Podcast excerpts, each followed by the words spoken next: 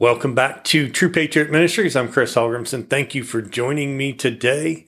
Uh, it's a wonderful day. The sun's shining, the weather's great. I know everybody is set to start enjoying spring, and we're so pleased that you would stop in and just take some time with us today. And uh, we'll go over some scriptures today. Today's message is a continuation of the what why should I message. And today we're going to cover why should I be obedient to the Lord. And we'll get into that in just a minute. I just want to say thank you. We've got people tuning in from all over the world. Uh, one of the countries that, that I noticed here lately and it surprised me was Romania, and that's pretty neat. France, you are always tuning in, and I appreciate that so much. I know you catch our podcast every time we release. You're you're one of the first countries that actually uh, downloads and listens to our podcast, and that's it. Just amazes me every time. I'm so thankful for you, and uh, thank you for tuning in. As for the rest of the world, the same. The United States, and then there are many, many countries. I think the last time I looked, 23 countries tune in from time to time, and we want to thank you all for tuning in and for for being so kind to us. Now, be sure and, and check out our website, truepatriotministries.org. If you have suggestions or improvements that you'd like to see on the website, or maybe you're having some problems uh, getting in and making a comment or anything like that, just drop us an email at reach out. That's R E A C H O U T at truepatriotministries.org and let me know that you're having a difficulty with the website or that you have suggestions for the website and I will take those into consideration. I will try to get any technical glitches fixed as quickly as possible. We've got a very good crew that works on the internet or the website, sorry, and uh, I really appreciate all that they do for us. Now, we are on Roku and on Vimeo now. This is new edition. We've been there for a little less than two weeks. And so uh, this will be the third video message that is recorded specifically for Vimeo and for Roku, and then for our podcast. And so between the three, we are really expanding the ministry, and we really appreciate everybody's uh, tuning in, whether it's by audio or it's by video. And I know Roku, between Roku and Vimeo, it's really, you guys have been so generous to us.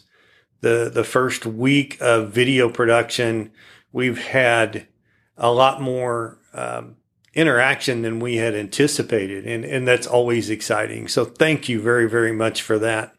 And for the podcast, hey, you guys are consistent. And uh, for for the most part, we hit the same numbers week to week, and we increase a little bit. I will say we produced our 75th podcast last Wednesday, and uh, so that's a mile marker for us. And we've had almost 2,000 downloads on our podcast. So we're excited about that. Everything is growing and expanding, and we really appreciate uh, your viewership. Everybody who's tuning in, who's listening, who's watching, thank you. Thank you very much. Um, you know, let me start today with a prayer. Lord, I just pray over everybody who is watching or listening to this episode, Father.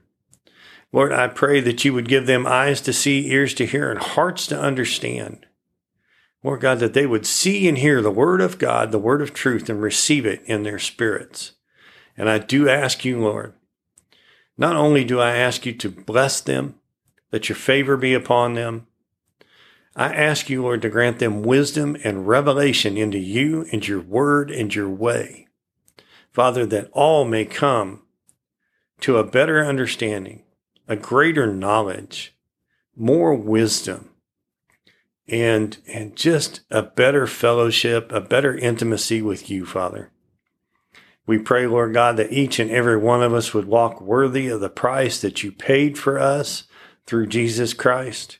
And we thank you for all that you do for us. In Jesus' mighty name, amen and amen. So let's get into today's message. Why should I be obedient? And, and this, I believe this is a question for every believer, every believer, excuse me. I believe this to be a question for every believer. And we've probably all asked it at least once in our life.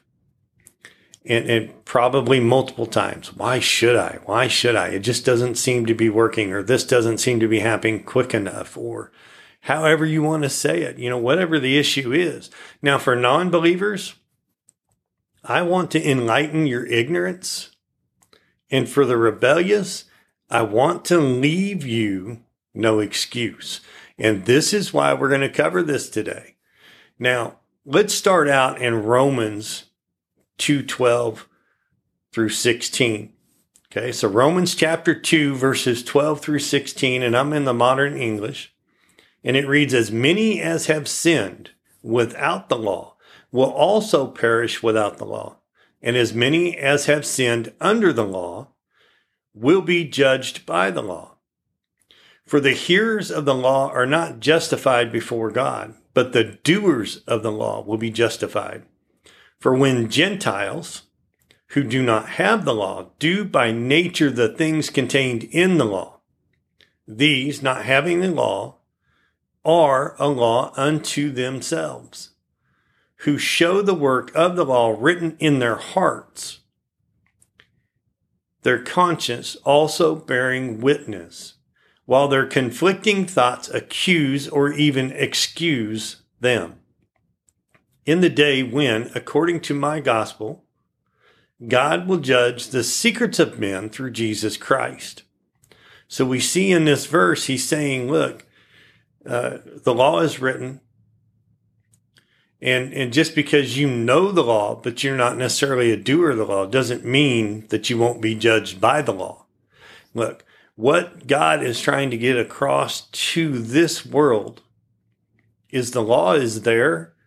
And whether you want to acknowledge it or not, whether you want to walk in obedience to it or not, it's still there. That doesn't change that He has set laws in place that you will be judged by.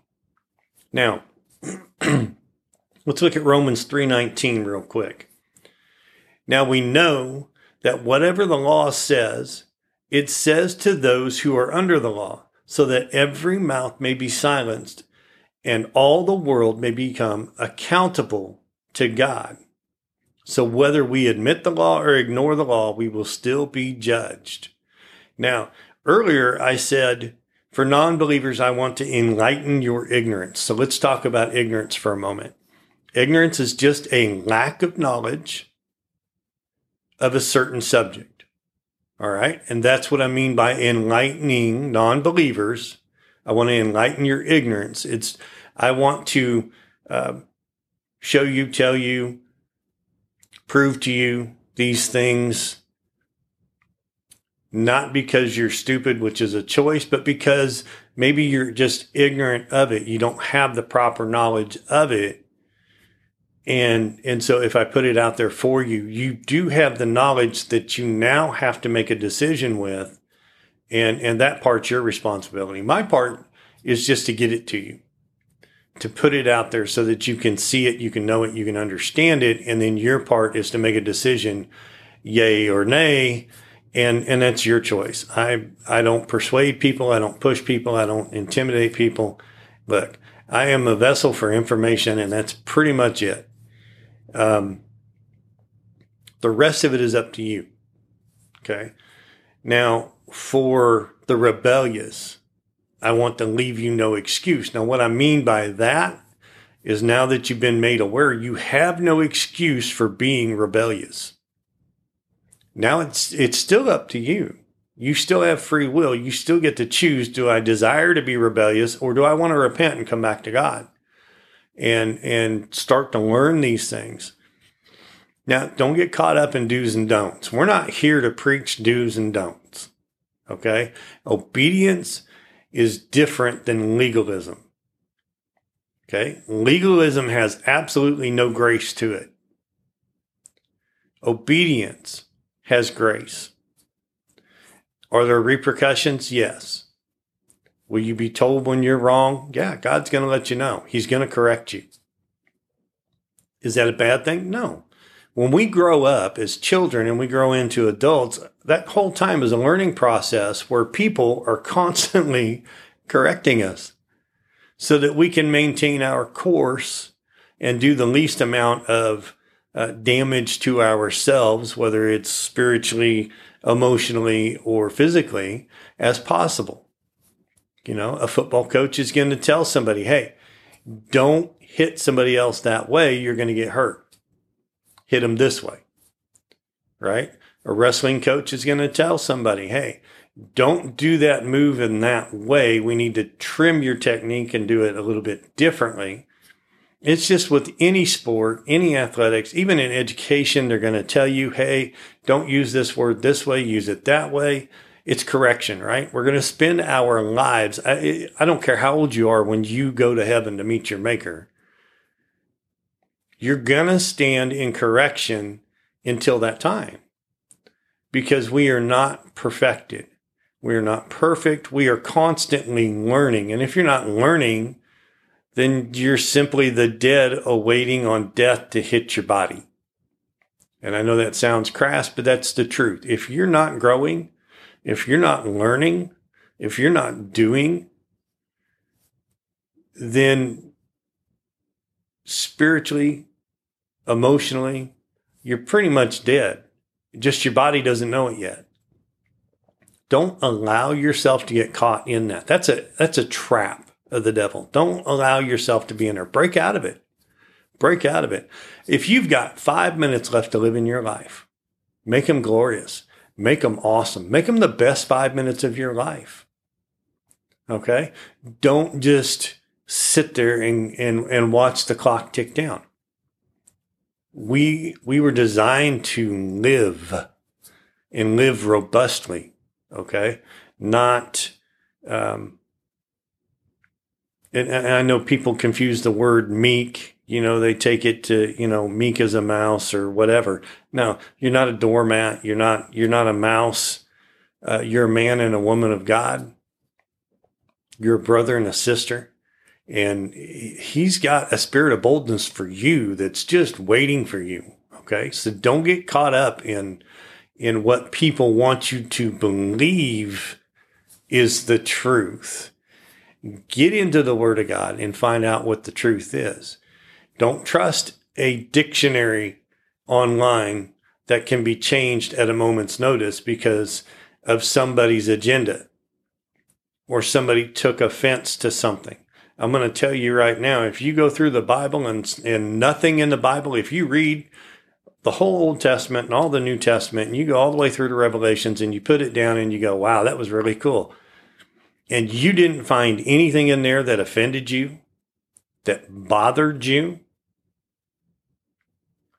then you're not reading the Word of God because there are things in there I don't care how far grown you are in the Word of God. There are things in there that are going to bother you. They're going to offend you. They're going to pull at your heart, right? They're going to pull at your emotions. Don't, don't read the Word of God just to read the Word of God. Read the Word of God to invest in yourself. And there are things in there that are going to offend you. They're going to bother you. They're going to um, try you. They're going to challenge you.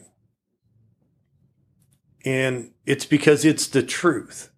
And we spend so much time in a world that right now, this digital world, they don't want you to know the truth. They don't want you to be challenged. They don't want you to uh, think for yourself. They want to tell you what to think. They don't want to tell you or teach you uh, the process of thinking, how to think things through, how to how to do critical thinking or any of that. I mean, they they teach you uh, quote unquote uh, critical thinking, but all it is is truly if this person says this and that offends you, then the, this must be the truth and not this. And, and so we have a culture now that is thoroughly confused in a lot of aspects, and it's time for the church to step up and I'm talking about the body of Christ, step up. This isn't even in my notes, but we're getting into offense. And I want you to know because we're going to go through some rules. We're going to go through some obedience and it's going to bother you. It's going to challenge you, but don't run from it. Okay. We, we need to tell the world to shut up, to sit down and take its place in our lives. Remember, we are of the world. We're, excuse me, we're in the world, but we're not of the world. And remember, uh, 1 John 4 4, I believe it's 1 John 4 4. Uh, he that is in me is greater than he that is in the world. Jesus, they hated Jesus because he drug everything out into the light. He was the light. He could not walk down a street without shedding light in the darkness. And the light always overcomes the darkness. The darkness cannot overcome the light. And so men don't like light being shined upon their evil and their wicked deeds, upon their deviousness, upon their perverseness. They don't like it. They want all that kept in secret, right? And so don't be alarmed at things that challenge you. If you have to, put it away for now until you've matured enough that you can go back and you can take a hold of that and you can work through it. All right. So this will challenge you. If it doesn't challenge you, there's something wrong. There's definitely something wrong. There's all kinds of things in the Word of God that will challenge anybody, even a mature person. Okay. But, but through Jesus Christ, we have the ability to come in front of the Lord and learn the mysteries of God. That's for us, right? And it's not, it's not instantaneous. Okay. This is a process and you need to realize it's a process. So let's move on a little bit into the notes here. Um, let me go to Romans chapter 2. Let's look at verses 5 through 11. It says, But because of your hardness and your impenitent heart, you are storing up treasures of wrath against yourself on the day of wrath when the righteous judgment of God will be revealed. And he will render, render, excuse me, he will render to every man according to his deeds to those who by patiently doing seek uh, doing good seek glory and honor and immortality will be eternal life but to those who are contentious and do not obey the truth but obey unrighteousness indignation and wrath will be tribulation and anguish upon every soul of man who does evil to the Jew first and then to the Gentile but glory, honor, and peace will be to every man who does good work, to the Jew first, and then to the Gentile. For there is no partiality with God. Okay, so a couple things to notice here. We're going through a time and a tribulation in the United States of America, well, all over the world, where skin color has decidedly played such a divisive role. And and like many have said, look, that skin color, that's only a sixteenth of an inch deep. And if you're going to let that sixteenth of an inch determine who you like and who you don't like, who you love and who you hate, then you need to back up and reevaluate you. Okay. And I'm going to tell you, if you're in that position and you're struggling with it, get in the Word of God. God's the one that changed skin colors and languages. Okay. It, it, it was not any other reason than we needed to, we needed to divide people for a time so that they would come back and seek God. So don't let that 16th of an inch determine who you are, what your value is, where you're supposed to live where you're supposed to go to church, where you're supposed to go to school. That's nonsense, guys. Nonsense. Now, he's saying, I'm not partial. Well, what's he saying I'm not partial to? If you look, he says to the Jew and the Gentile. So there are his chosen people, the Jewish, Israel, right? And the, the other classification is all others. Do you get that? All others two classifications. So let's go on to John chapter 1, verse 17. It says, For the law was given through Moses, grace and truth came through Jesus Christ. Isn't that good? For the law was given through Moses, but grace and truth came through Jesus Christ. And that's where we get that grace in there. Now, Matthew chapter 5, verse 17. Do not think, this is Jesus speaking. Jesus says, Do not think that I come to abolish the law or the prophets. I have not come to abolish, I have come to fulfill. And so that fulfillment, we're going to get into that a little bit. That's ours through Him. Now, I want to talk about salvation for just a moment because salvation is the key to all of this. And again, I'll challenge you salvation the word soteria, get a concordance, go and look at it, meditate on it. It means so much more than just salvation. There's uh, preservation, there's safety, there's deliverance, there is salvation, uh, and and health and healing. There's so much in that word. So, salvation. What's the process? Quite simply, the process is first repentance. And, and repentance isn't this sorrowful, um, emotional, it can be, but it's not necessarily. Repentance, it's a head thing, guys. This is where your intelligence, your knowledge, your wisdom, your man wisdom, your worldly wisdom can, can stop and go, Hey, I'm simply going to make a decision that I want to follow God. So I am going to stop. I'm going to do an about face and I'm going to go back to God. Okay. That's all that is. It's a mental decision to turn around, to do an about face, to turn back to God. Now, the next part is you're going to call on the name of the Lord to save you. And then we have baptisms, and there's several baptisms. This is not the time to go through that. Uh, just know there's the baptism into Jesus Christ. That's your when you uh, receive Jesus as your Lord and Savior. There's the water baptism, which is an outward expression of an inward decision. And then there's uh, baptism in the Holy Spirit and baptism in fire. So, and those will be for another time. It's not for right now. Now, I want you to see because we're talking about salvation. Let's look at Romans chapter 10, and we're going to look at verses 8 through 13. And this is the modern English again. Uh, verse 8, but what does it say? the Word, which is Jesus Christ. The Word is near you, in your mouth and in your heart.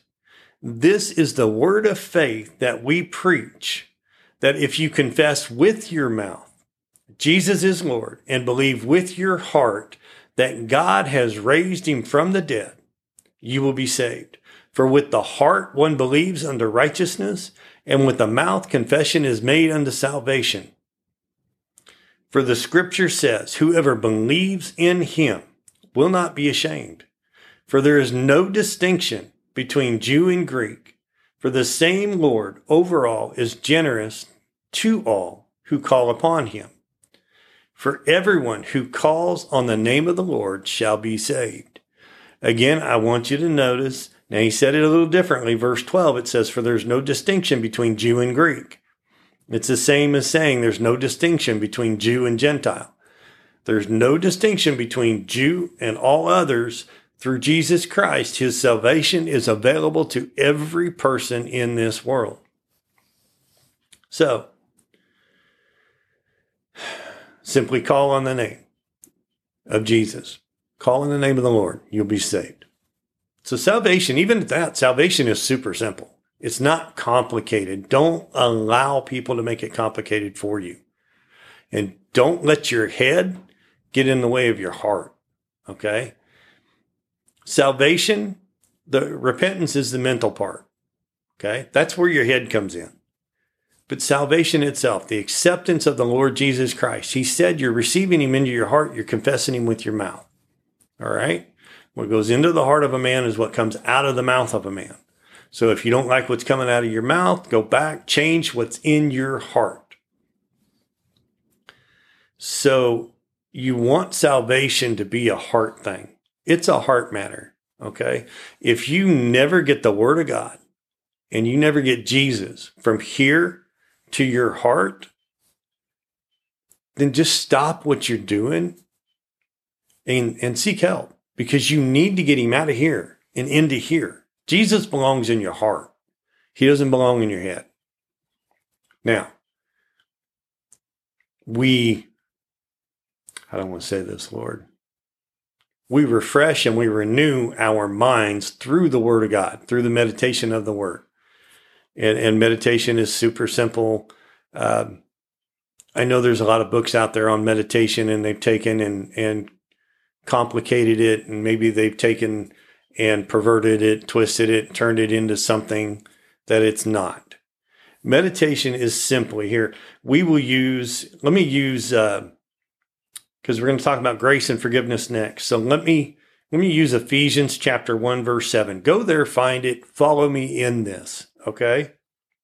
If you have to, pause the recording and, and get to it and then come back to the recording, start back up. So meditation is simply reading through the scripture and putting the emphasis on a different word each time. This is really, really effective. It does help you to get it down inside you. It also exposes different um, revelations about the scripture.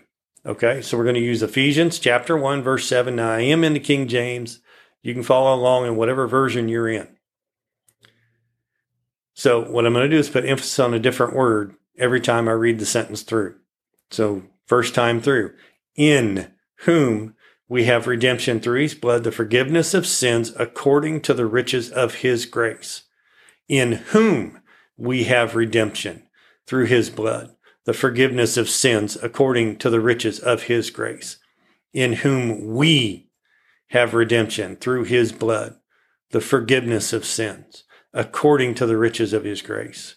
In whom we have redemption through his blood, the forgiveness of sins according to the riches of his grace, in whom we have redemption through his blood, the forgiveness of sins according to the riches of his grace, in whom we have redemption through his blood, the forgiveness of sins according to the riches of his grace, in whom we have redemption through his blood, the forgiveness of sins according to the riches of his grace, in whom we have redemption through his blood, the forgiveness of sins according to the riches of his grace, in whom we have redemption through his blood, the forgiveness of sins according to the riches of his grace, in whom we have redemption through his blood, the forgiveness of sins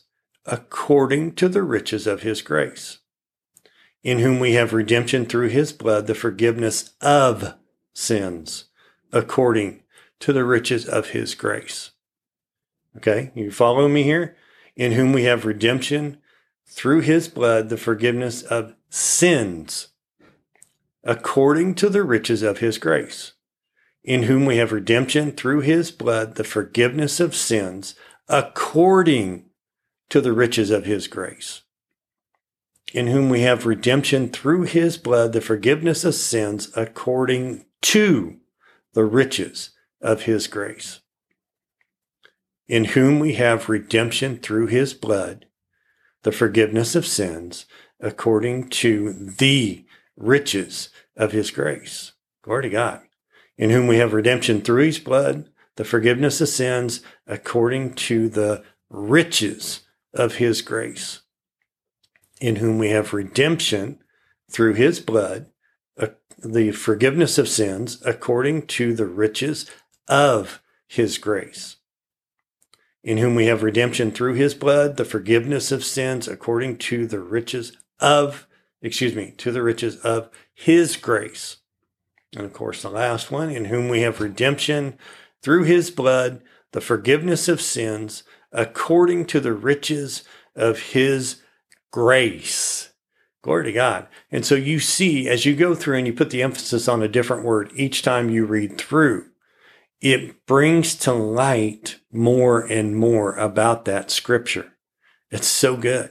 There's so much information in just one scripture. There's so much revelation that you can receive in one scripture. So don't, don't forget to meditate. Yes, read the word, read through the word. Uh, sometimes I'll go through and I'll read a whole chapter or a, a whole book, and then I'll go back and read it a chapter at a time. Right. And if I find something in there that catches me, I'll go back and I'll meditate on that. There are scriptures that will pop out to me that I, uh, I will sit down and meditate on. Um, some of them that I have used and meditated on that I really enjoy. Second Timothy 1 7, uh, Psalm 34, verse 7, Psalm 37, verse 4, uh, Isaiah 58 11. I may have said that already. And then uh, 2 Timothy 1 7. You know, those are some of the verses that I have meditated on that really captured my heart, and I've been able to use them to help myself. So let's get back into this. So let's talk about grace and forgiveness. We see here that through Jesus Christ, we have the redemption through his blood, we have the forgiveness of sins, and that's according to the riches of his grace. Did we earn it? No. Did we work for it? No, you can't. It's through his grace. Grace is a gift. It's his favor. He's giving it to us as a gift. And he's saying here, I love you. Even though you're my enemy, I still love you. And, and what I mean by that is if you're not saved, he considers you uh, the enemy because of sin. Sin is between you and he, uh, so on and so forth. And we'll cover that a little bit. So it's by the riches of his grace. And, and this is a wonderful thing. Next, let's talk about faith, hope, and love. I'm setting us up to get into why do we do these things in obedience to the Lord? Why should I? right? So faith, hope, love. Let's look at 1 Corinthians 13. I do suggest you read the whole chapter, but we're going to look specifically at verse 13. And it reads, So now abide faith, hope, love. These three. But the greatest of these is love. And this will fall together here in just a minute. And then Romans 5 5. And it reads, And hope does not disappoint because the love of God is shed abroad in our hearts by the Holy Spirit who is given to us. So when we receive Jesus Christ, our Lord and Savior, the Holy Spirit, He sends Him here. He comes and He indwells us. When He comes and indwells us, we get a measure of faith and we get the love of God shed abroad in our heart. Do you know you don't even have to provide your own love? You don't have to provide your own faith. He's giving you a measure of faith. He's giving you his love. And it's with the Holy Spirit in you. It dwells with you. It's with you 24 7 nonstop. All you have to do is learn how to be uh, in fellowship with the Holy Spirit. And we will get to that. We're going to talk about relationship next. So, and I want to cut a difference between fellowship and relationship. All right. Fellowship is more intimate. A relationship is, uh, I know Joe from work. I see him two, three minutes every day. We pass in the hallway. I say, Hey, I know his name. I know what he looks like. I know Joe. That's a relationship. All right. There's no uh, depth truly to it. It's not like an intimate fellowship. And the best way I can describe an intimate fellowship is like a fellowship between a husband and wife uh, who has a healthy marital relationship. That is an intimate fellowship. They can finish one another's thoughts. They can finish one another's sentences. They know when to lift. They know when to, to calm down. They know when to speak. They know when to be quiet. They know what to say. They know how to lift up their wife or their husband. And, and, uh, you know, and and they know they they're watching for uh, any kind of danger, you know, to their spouse. They're they're constantly caring for and watching, and it's reciprocal, right? It's not one way; it's both. When you have a healthy marital relationship, you spend time, and it becomes um, such a part of you that I think a lot of times you probably don't even realize you're doing it. You just automatically do it. And so let's look at relationship real quick. I want to look at Romans 5, and we're going to look at verses 8 through 11. And it reads, But God demonstrates his own love toward us, in that while we were yet sinners, Christ died for us. How much more then, being now justified by Jesus' blood, shall we be saved from wrath through Jesus? For if while we were enemies, we were reconciled to God by the death of his son Jesus, how much more being reconciled shall we be saved by his life? Furthermore, we also rejoice in God through our Lord Jesus Christ, through whom we have now received reconciliation. And reconciliation is an accounting term. Uh, it just means that that uh, if you think of it as scales, you know, sin sin weighed us down. God wasn't able to get in there, right? But He reconciled us to Him, and so now we we uh, have that access to God. There's not sin between us and Him. And then if we look at this, and we again, we didn't have to do anything other than receive Jesus Christ to uh, to have this, and it was a gift, right? We couldn't earn it, we couldn't work for it. If if you've gotten caught up into works, just stop, get quiet, get back to the Lord get him in your heart. Works typically what happens there is our communication.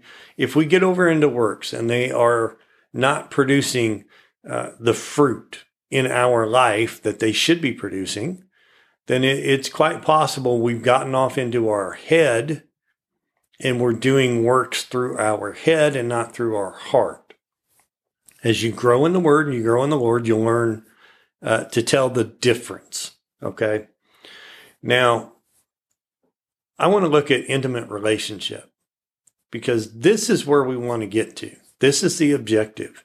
We want to be in an intimate relationship with the Lord our God so that um, all that He has for us is coming to us through love, not through greed, not through covetousness, not through um, lust, but love, God's love, agape love.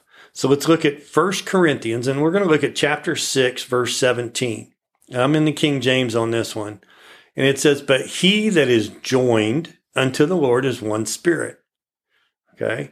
This joined word is the same as what's in Matthew 19, 6, which reads, So they are no longer two, but one flesh. Therefore, what God has joined together, let no man put asunder. And he's speaking of man and, whoops, pardon me, man and woman when they come together. They are one. They are joined together. It's an intimate thing.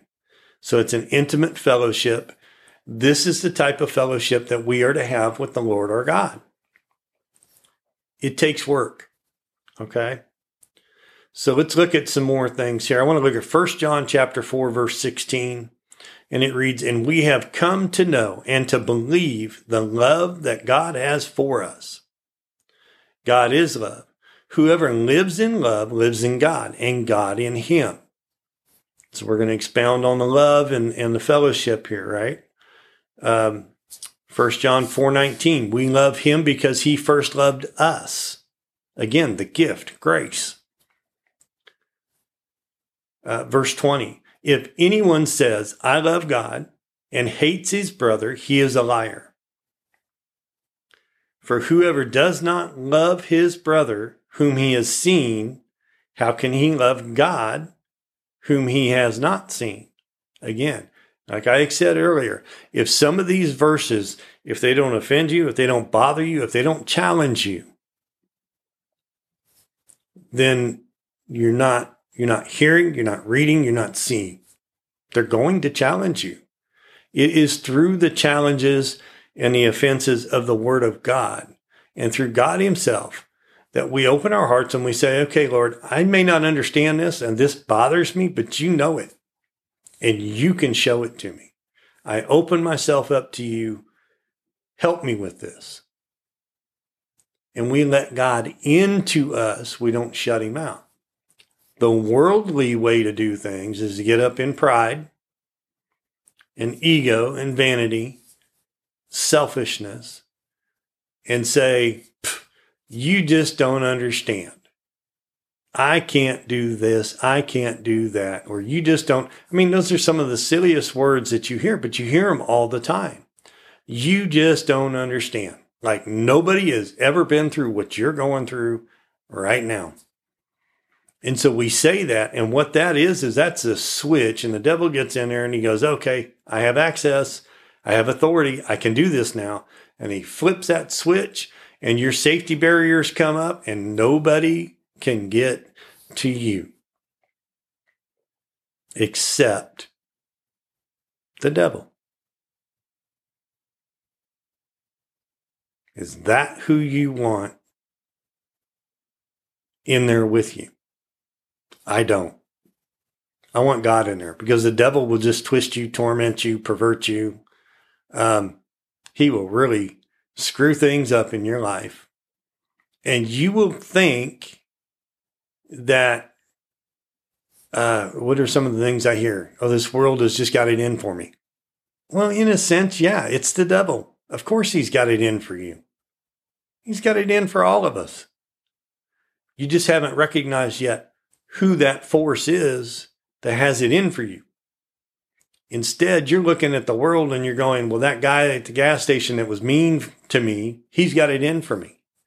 Well, that gal at the grocery store who uh, put my eggs on the bottom of the bag and then put juice on top and crushed all my eggs, she's got it in for me. You know, whatever it is. And, and this is where the devil gets in and he will just work you over. And you don't even know you're in the ring with him. So the first thing you need to do is understand who you're in the ring with. And then understand God's not going to let you in the ring with anyone or anything that you cannot defeat through his word. Okay. So let's look back here. That was verse 20. Uh, let's see here. Matthew 22, 37 and 40 through 40. So, chapter 22, verses 37 through 40. Jesus said to him, You shall love the Lord your God with all your heart, with all your soul, and with all your mind. This is the first and great commandment, and the second is like it. You shall love your neighbor as yourself. On these two commandments hang all the law and the prophets. This is good. Okay, I want you to get this. What he's just told you in Matthew chapter 22, verses 37 and 40, Jesus is come in and he's saying, Look, here's the just don't focus on the Ten Commandments. It, it, it's good to be aware of them, it's good to know what they are, but don't be focused on the law. Okay, the Ten Commandments, those are the law, and the 600 and whatever ordinances that the that came across through the Jews. That's you know, don't focus on them. Because if you focus on Jesus and you focus on the two commandments that he gave us, which is to love the Lord your God with all your heart, all your soul, and all your mind, all right, and to love your neighbor as yourself. If you are focused on those two things, if you're focused on walking in love according to the Word of God, then a lot of these infractions towards others in the world will stop because you're not focused on the law. You're focused on the love. You're focused on Jesus. That's what it means to walk in love is no one understand it's a spiritual war. All right? And and there are those out there in the world who are deceived who live in darkness. Now, I'm not talking about the evil and the wicked. I'm just talking about those, they've been deceived. They live in darkness. Uh, each and every one of us, before we came into the light, was that person. And so, do you look on them and hate them? Or do you look on them and have compassion? And Jesus had compassion look on them and have compassion and say, I've been where they are. I've been through similar things and I can remember I could not see beyond the end of my nose as to what to do. And then somebody came alongside me and introduced me to the Lord and helped me get through that. So, compassion. Compassion looks at a situation, evaluates the situation, and puts love on there. And, uh, you know, it, granted, they still have free will. People still have free will, and and it's still their choice, right? But it's it's that love in your heart for God and for God's people. Remember, God loves every person in this world, everyone that has been, is, and will be. He loves. Excuse me.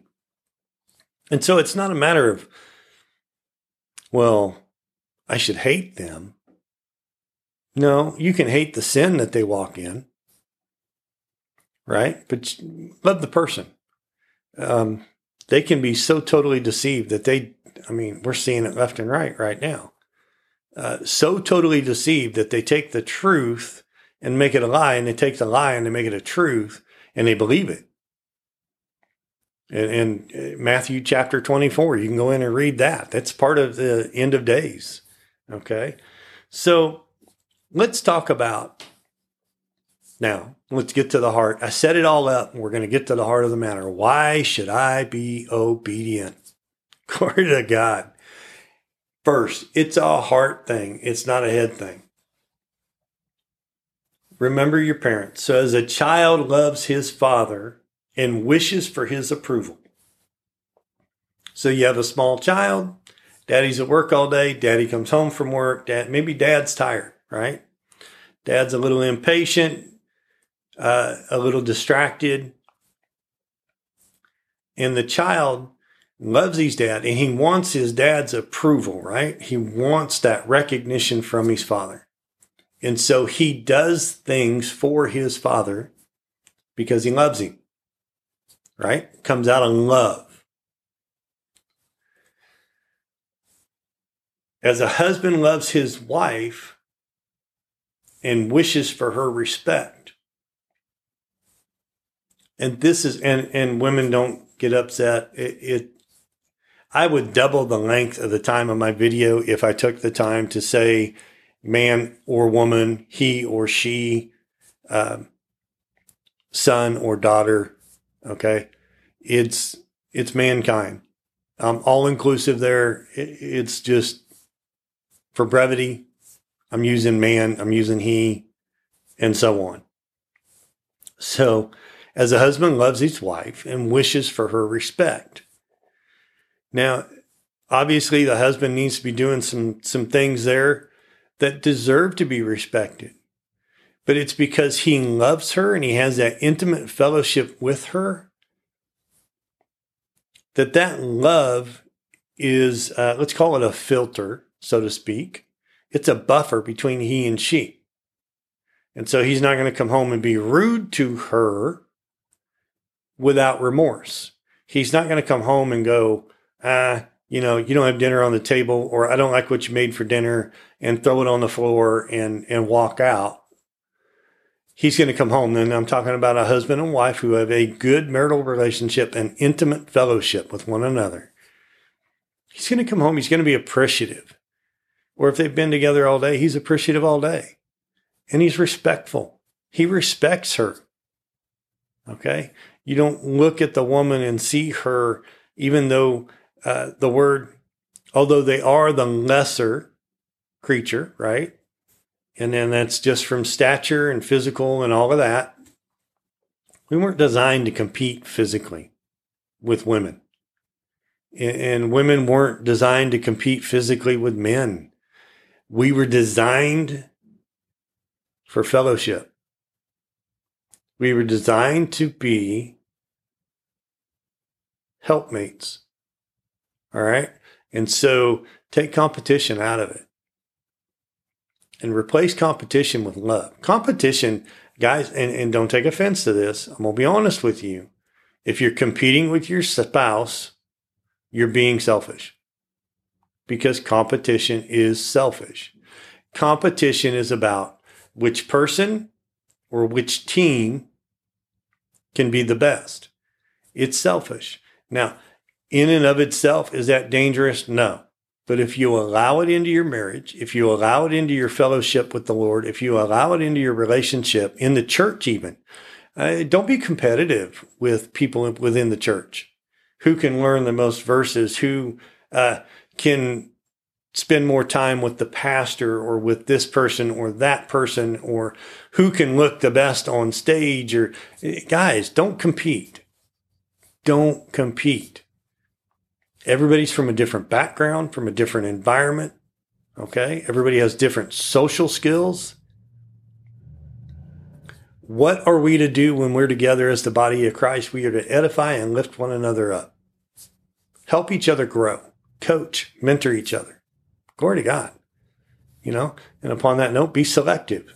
Don't just trust anybody to come into your life and speak into your life. So, as a husband loves his wife and wishes for respect. So when when he does something for his wife, he wants that respect to show, to be obvious, to be evident, right? Just like a wife, if if a wife is busy doing all thing, all kinds of things, and women are incredible because they can you know they can get a list of things going and they can they can accomplish a lot of things and uh, and still take care of kids and and meals and whatnot and and it's but that's um i want to say that's kind of the way they were designed you know men we were designed differently and and so most men they focus on one or two things at a time and we like to complete it and then move on to the next thing and so but we want that respect we want that understanding. And the wife, the spouse, they want it too. Uh, a great book is uh, The Five Love Languages. And another great one is uh, If I Had Only Known. That's a good one. The Four Pillars of a Man's Heart, Finding the Hero in Your Husband. These are all great books. Get Married, Stay Married. That's that's a great book. These are great books for helping with marital relationships, but the best book ever in this world for a strong marriage, for a strong, intimate fellowship with your spouse is the Bible. It's the best one. You can't eliminate it. It's just, it's a great one. Okay, so let's move on. So, as a man loves his teacher and wishes to excel, now let's be mature about this. Okay. We're talking about, let's, well, I'm using the church here. So a man within the church of Christ, within the body of Christ, he loves his teacher. We're supposed to walk in love, right? So we can have that agape love with our teacher, whoever that teacher is that we've allowed into our lives. And we wish to excel. Well, first of all, a teacher is to help you grow. And if you don't want to excel in your growth, then you need to step back and reevaluate. Again, get out of your head, get into your heart. All right. It's the same kind of thing. Why do we do it? Because we love. Now, is a teacher going to correct us? Yes. Will a husband occasionally correct his wife? Yeah. Will a wife occasionally correct a husband? Yeah. Um, God's going to correct us. A, a father will correct a child, a mother will correct a child. All right? Correction is not bad, it's necessary. It's how we learn, it's how we grow. And correction can come through somebody else's experience, or we can ignore the correction and we can learn it through our own experience.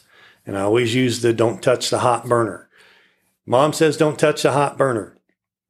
You can trust mom, learn through mom's experience because maybe mom touched that hot burner at one time. Or you can say, eh, I'm going to learn on my own. And you can reach up and touch the hot burner. It's going to be hot. So, correction um, helps us to avoid a lot of unnecessary experiences.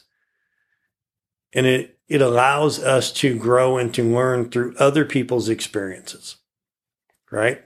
Now, as a brother loves his brother and wishes to be honored. It's these are the intimate fellowships. These are the reasons why we're obedient to the Lord our God. Look, we love him. We're growing in fellowship with God. And we desire to be closer and closer with him. We desire to walk worthy of the price that he's paid for us, right? We desire to uh, to be able to do good works, and and it's not because well I'm laying up things in heaven for me for later, or um, you know I'm going to do this for so and so because if I do this for them, then they're obligated to me. They've got to do something for me. It, those are selfish things. We we're doing it because we love the Lord our God. We're being obedient because we love the Lord our God. All right. Is it pleasant all the time? No, it wasn't designed to be. Growth is not always pleasant. There are some things you're going to grow through that are just downright ugly. And you're not going to enjoy it. And you're going to question, why in the world am I going through this? Okay you, you need to always remember that this world is a fallen world. Adam fell to sin.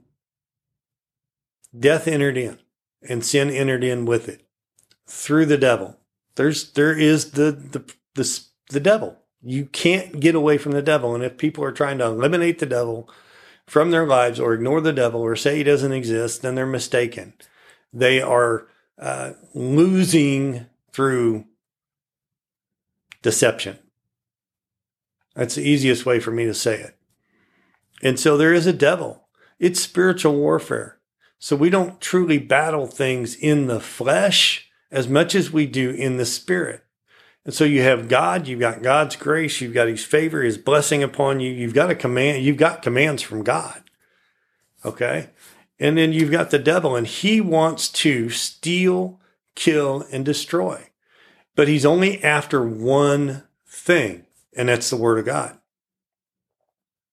Now, he may have to bring sickness or disease. He may have to bring uh, automobile accidents. He may have to bring um, financial problems, poverty.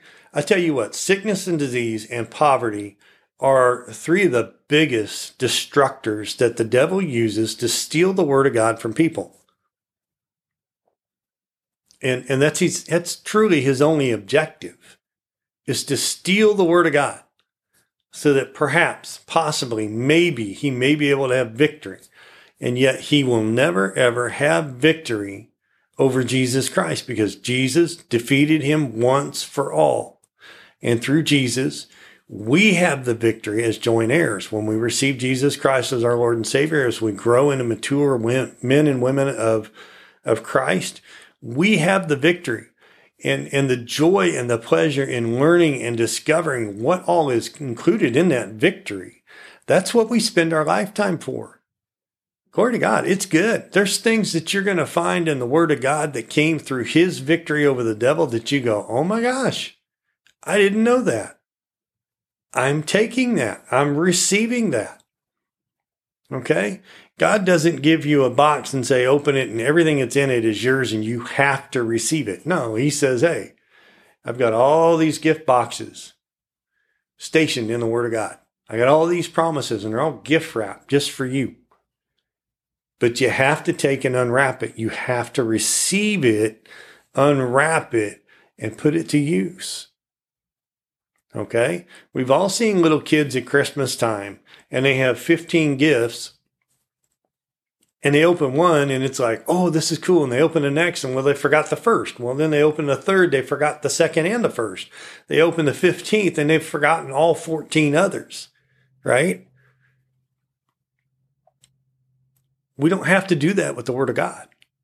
The promises that God has for us are yes and amen, and they're ours. And so we can unwrap them one at a time, two at a time, five at a time, whatever it is. But take the time to unwrap them and receive them into your heart so that you have them every time you need them or every time you want them. Glory to God. Uh, it, it's divine life, the spirit of life that came through Jesus Christ when we receive him as our Lord and Savior. It's redeeming us. It's redeemed us from the law of sin and death.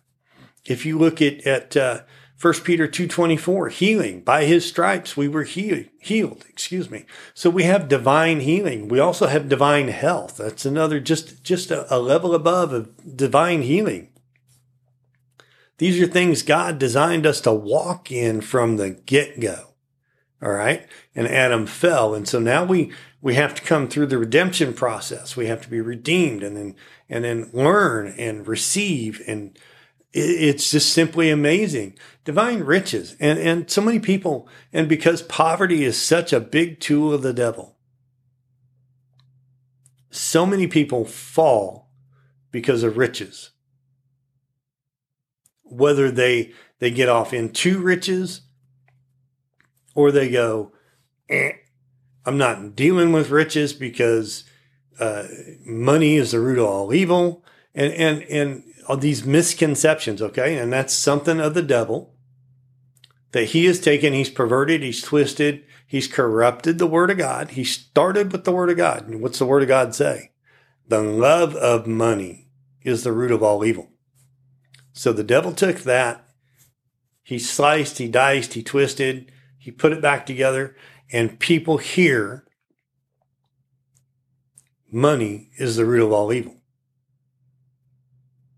And they lose out because now money is the enemy, and the devil's sitting there laughing because he's going, ah, gotcha. Poverty is yours. Thank you.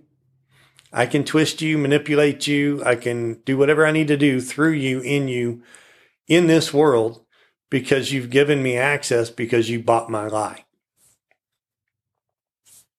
Healing, same thing. All this sickness and disease in the world, and and God's sitting there going, Hey, I've done everything I'm going to do through Jesus Christ about sickness and disease. He's also done everything he's going to do about ownership of this world through Jesus Christ.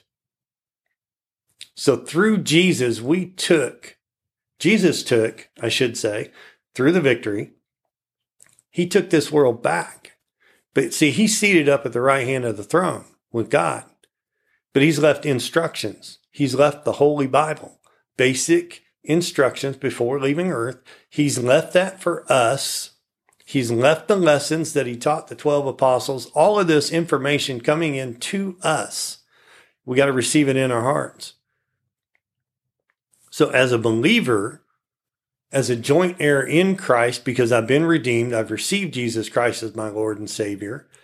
Everything he secured in his victory is my victory. I'm a joint heir, though. That means I can't give it away. Now, I can refuse to receive it, I can be ignorant of it, and not receive it. Um, I can allow the devil to get in there and cause doubt and confusion about what I'm able to receive and what I'm not able to receive, about what Jesus actually did and what he didn't do. Because the devil, he just comes to steal, kill, and destroy. He wants to take that word away from you. So why should I be obedient? Because Jesus Christ secured everything for you in the victory over the devil. And he paraded him around like the fool that he is.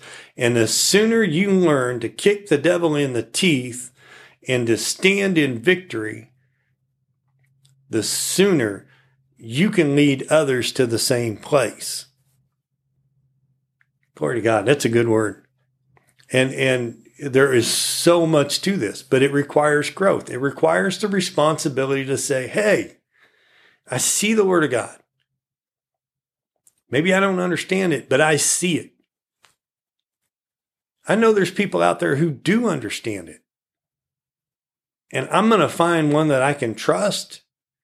And he's, and I'm going to find a good church. I'll get planted in the church. People, if you're helping people receive Jesus Christ as their Lord and Savior, I want you to know don't stop until you get them planted in a church. All right? Because if you Glory be to God. Let's use fishing as an example. If I'm fishing and I'm doing catch and release, if I catch a fish, which is leading them to the Lord, and when I release, I don't release into a church. a good church, then I might as well be throwing that fish back out on the bank and just letting him flop around until he dies. All right. Or representing a good church, taking, putting back into good, clean, healthy water and releasing. All right. That's the difference. If you help somebody come to the Lord to receive Christ, do the next step, which is actually almost or more important than the first because and, and let me get into that for a second. Get them into a good church so that they can get planted, they can take root, and they can grow. All right. For those who don't do this step, what we do is we throw the fish on the bank and we leave them to their own demise.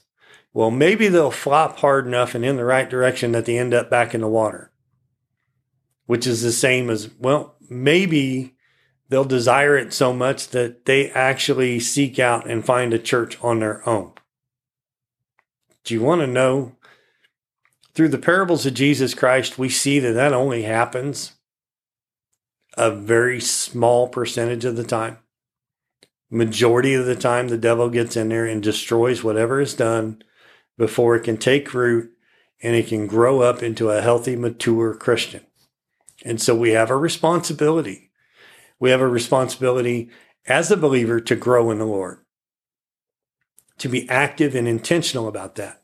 We have a responsibility as a believer that when we lead others to the Lord, that we help lead them to a good church. Okay? That being said, why should I be obedient? For me, because I love God. He's my Father. He's my Lord, my Savior, my Comforter, my Counselor, because God is three in one. He's God the Father, God the Son, God the Holy Ghost.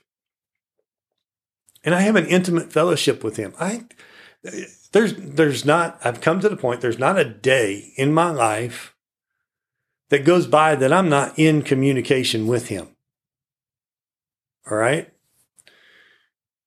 And because he's always with me. Always. He has that intimate relationship, that intimate fellowship with me, and I have it with him. And when I get into error, he corrects me. And trust me, he does correct me. Okay.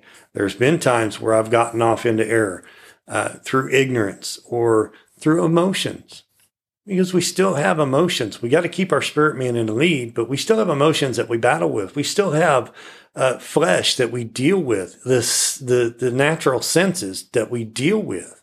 Okay, but it's ours, and it's our responsibility. It's His power, His authority, His word, so that we can put His super with our natural, and we can live a supernatural life. Don't get caught up in the spectacular. All right, that's what a lot of Matthew 24 is about when you read about the end of days. It, it's talking about this act is spectacular and that, you know, volcanoes and earthquakes and tornadoes and this disaster and that disaster, and they're spectacular. They're they're designed to draw attention from people in the world who are caught up in the spectacular.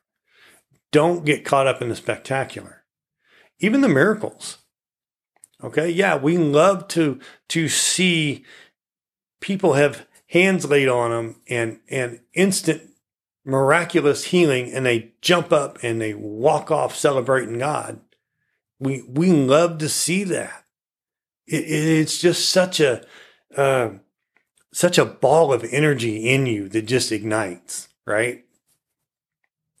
But the one who got hands laid on him and got up, didn't feel a thing, got up and walked away, and as they went, they were healed.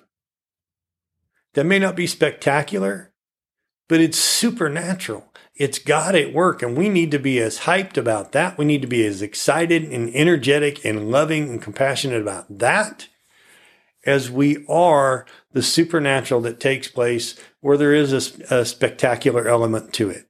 Okay, so don't get caught up in all of that, but we do it because of love. We're obedient because we love God. He says, Hey, have faith. Go lay hands on this person. Go lay hands and pray the prayer of faith over them, and they will be healed. Now, did he tell you or me in the Word of God that it would be instant? Uh uh-uh. uh He didn't put a time limit on it. There's so many variables. Don't get caught up in why didn't I? Get caught up in how do I? Okay? Change your perspective. If God said you were healed and you're having issues with healing, know and understand God's word is the truth. So the error is not in God's word, it's in us something we're saying, something we're doing, something we're not saying, something we're not doing. Uh, we're, we're not mature enough. We don't understand. We don't comprehend. Whatever it is, it's in us. So then we can stop and we can go to the Lord. Okay. And we can say, Father, glory to God. Your word in 1 Peter 2.24 says, by your stripes we were healed. In Psalm 107.20, it says, God sent his word and healed them and delivered them from their destructions.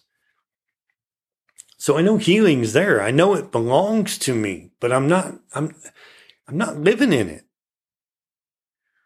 Father, where am I missing it? And just be humble about it. Don't get caught up in emotions. Don't get caught up in, in what other people are telling you because people will tell you a lot of things. Okay? just get quiet. Talk to the one who knows the truth and knows how to use the truth and who gave you his son. He gave you his name for the authority. Glory to God, he gave you the Holy Spirit that indwells you, that brings all things that he said to remembrance. Okay? Get quiet and fellowship with the Lord. And when you've done that, if you still have questions, you get with somebody that you know that you can trust, that you know can hear from the Lord, and you sit with them.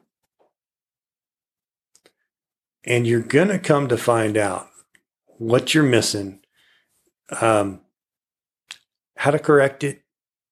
It may be as simple as a change in your heart. Maybe God needs you to change something that's in your heart and and that's what's stopping you.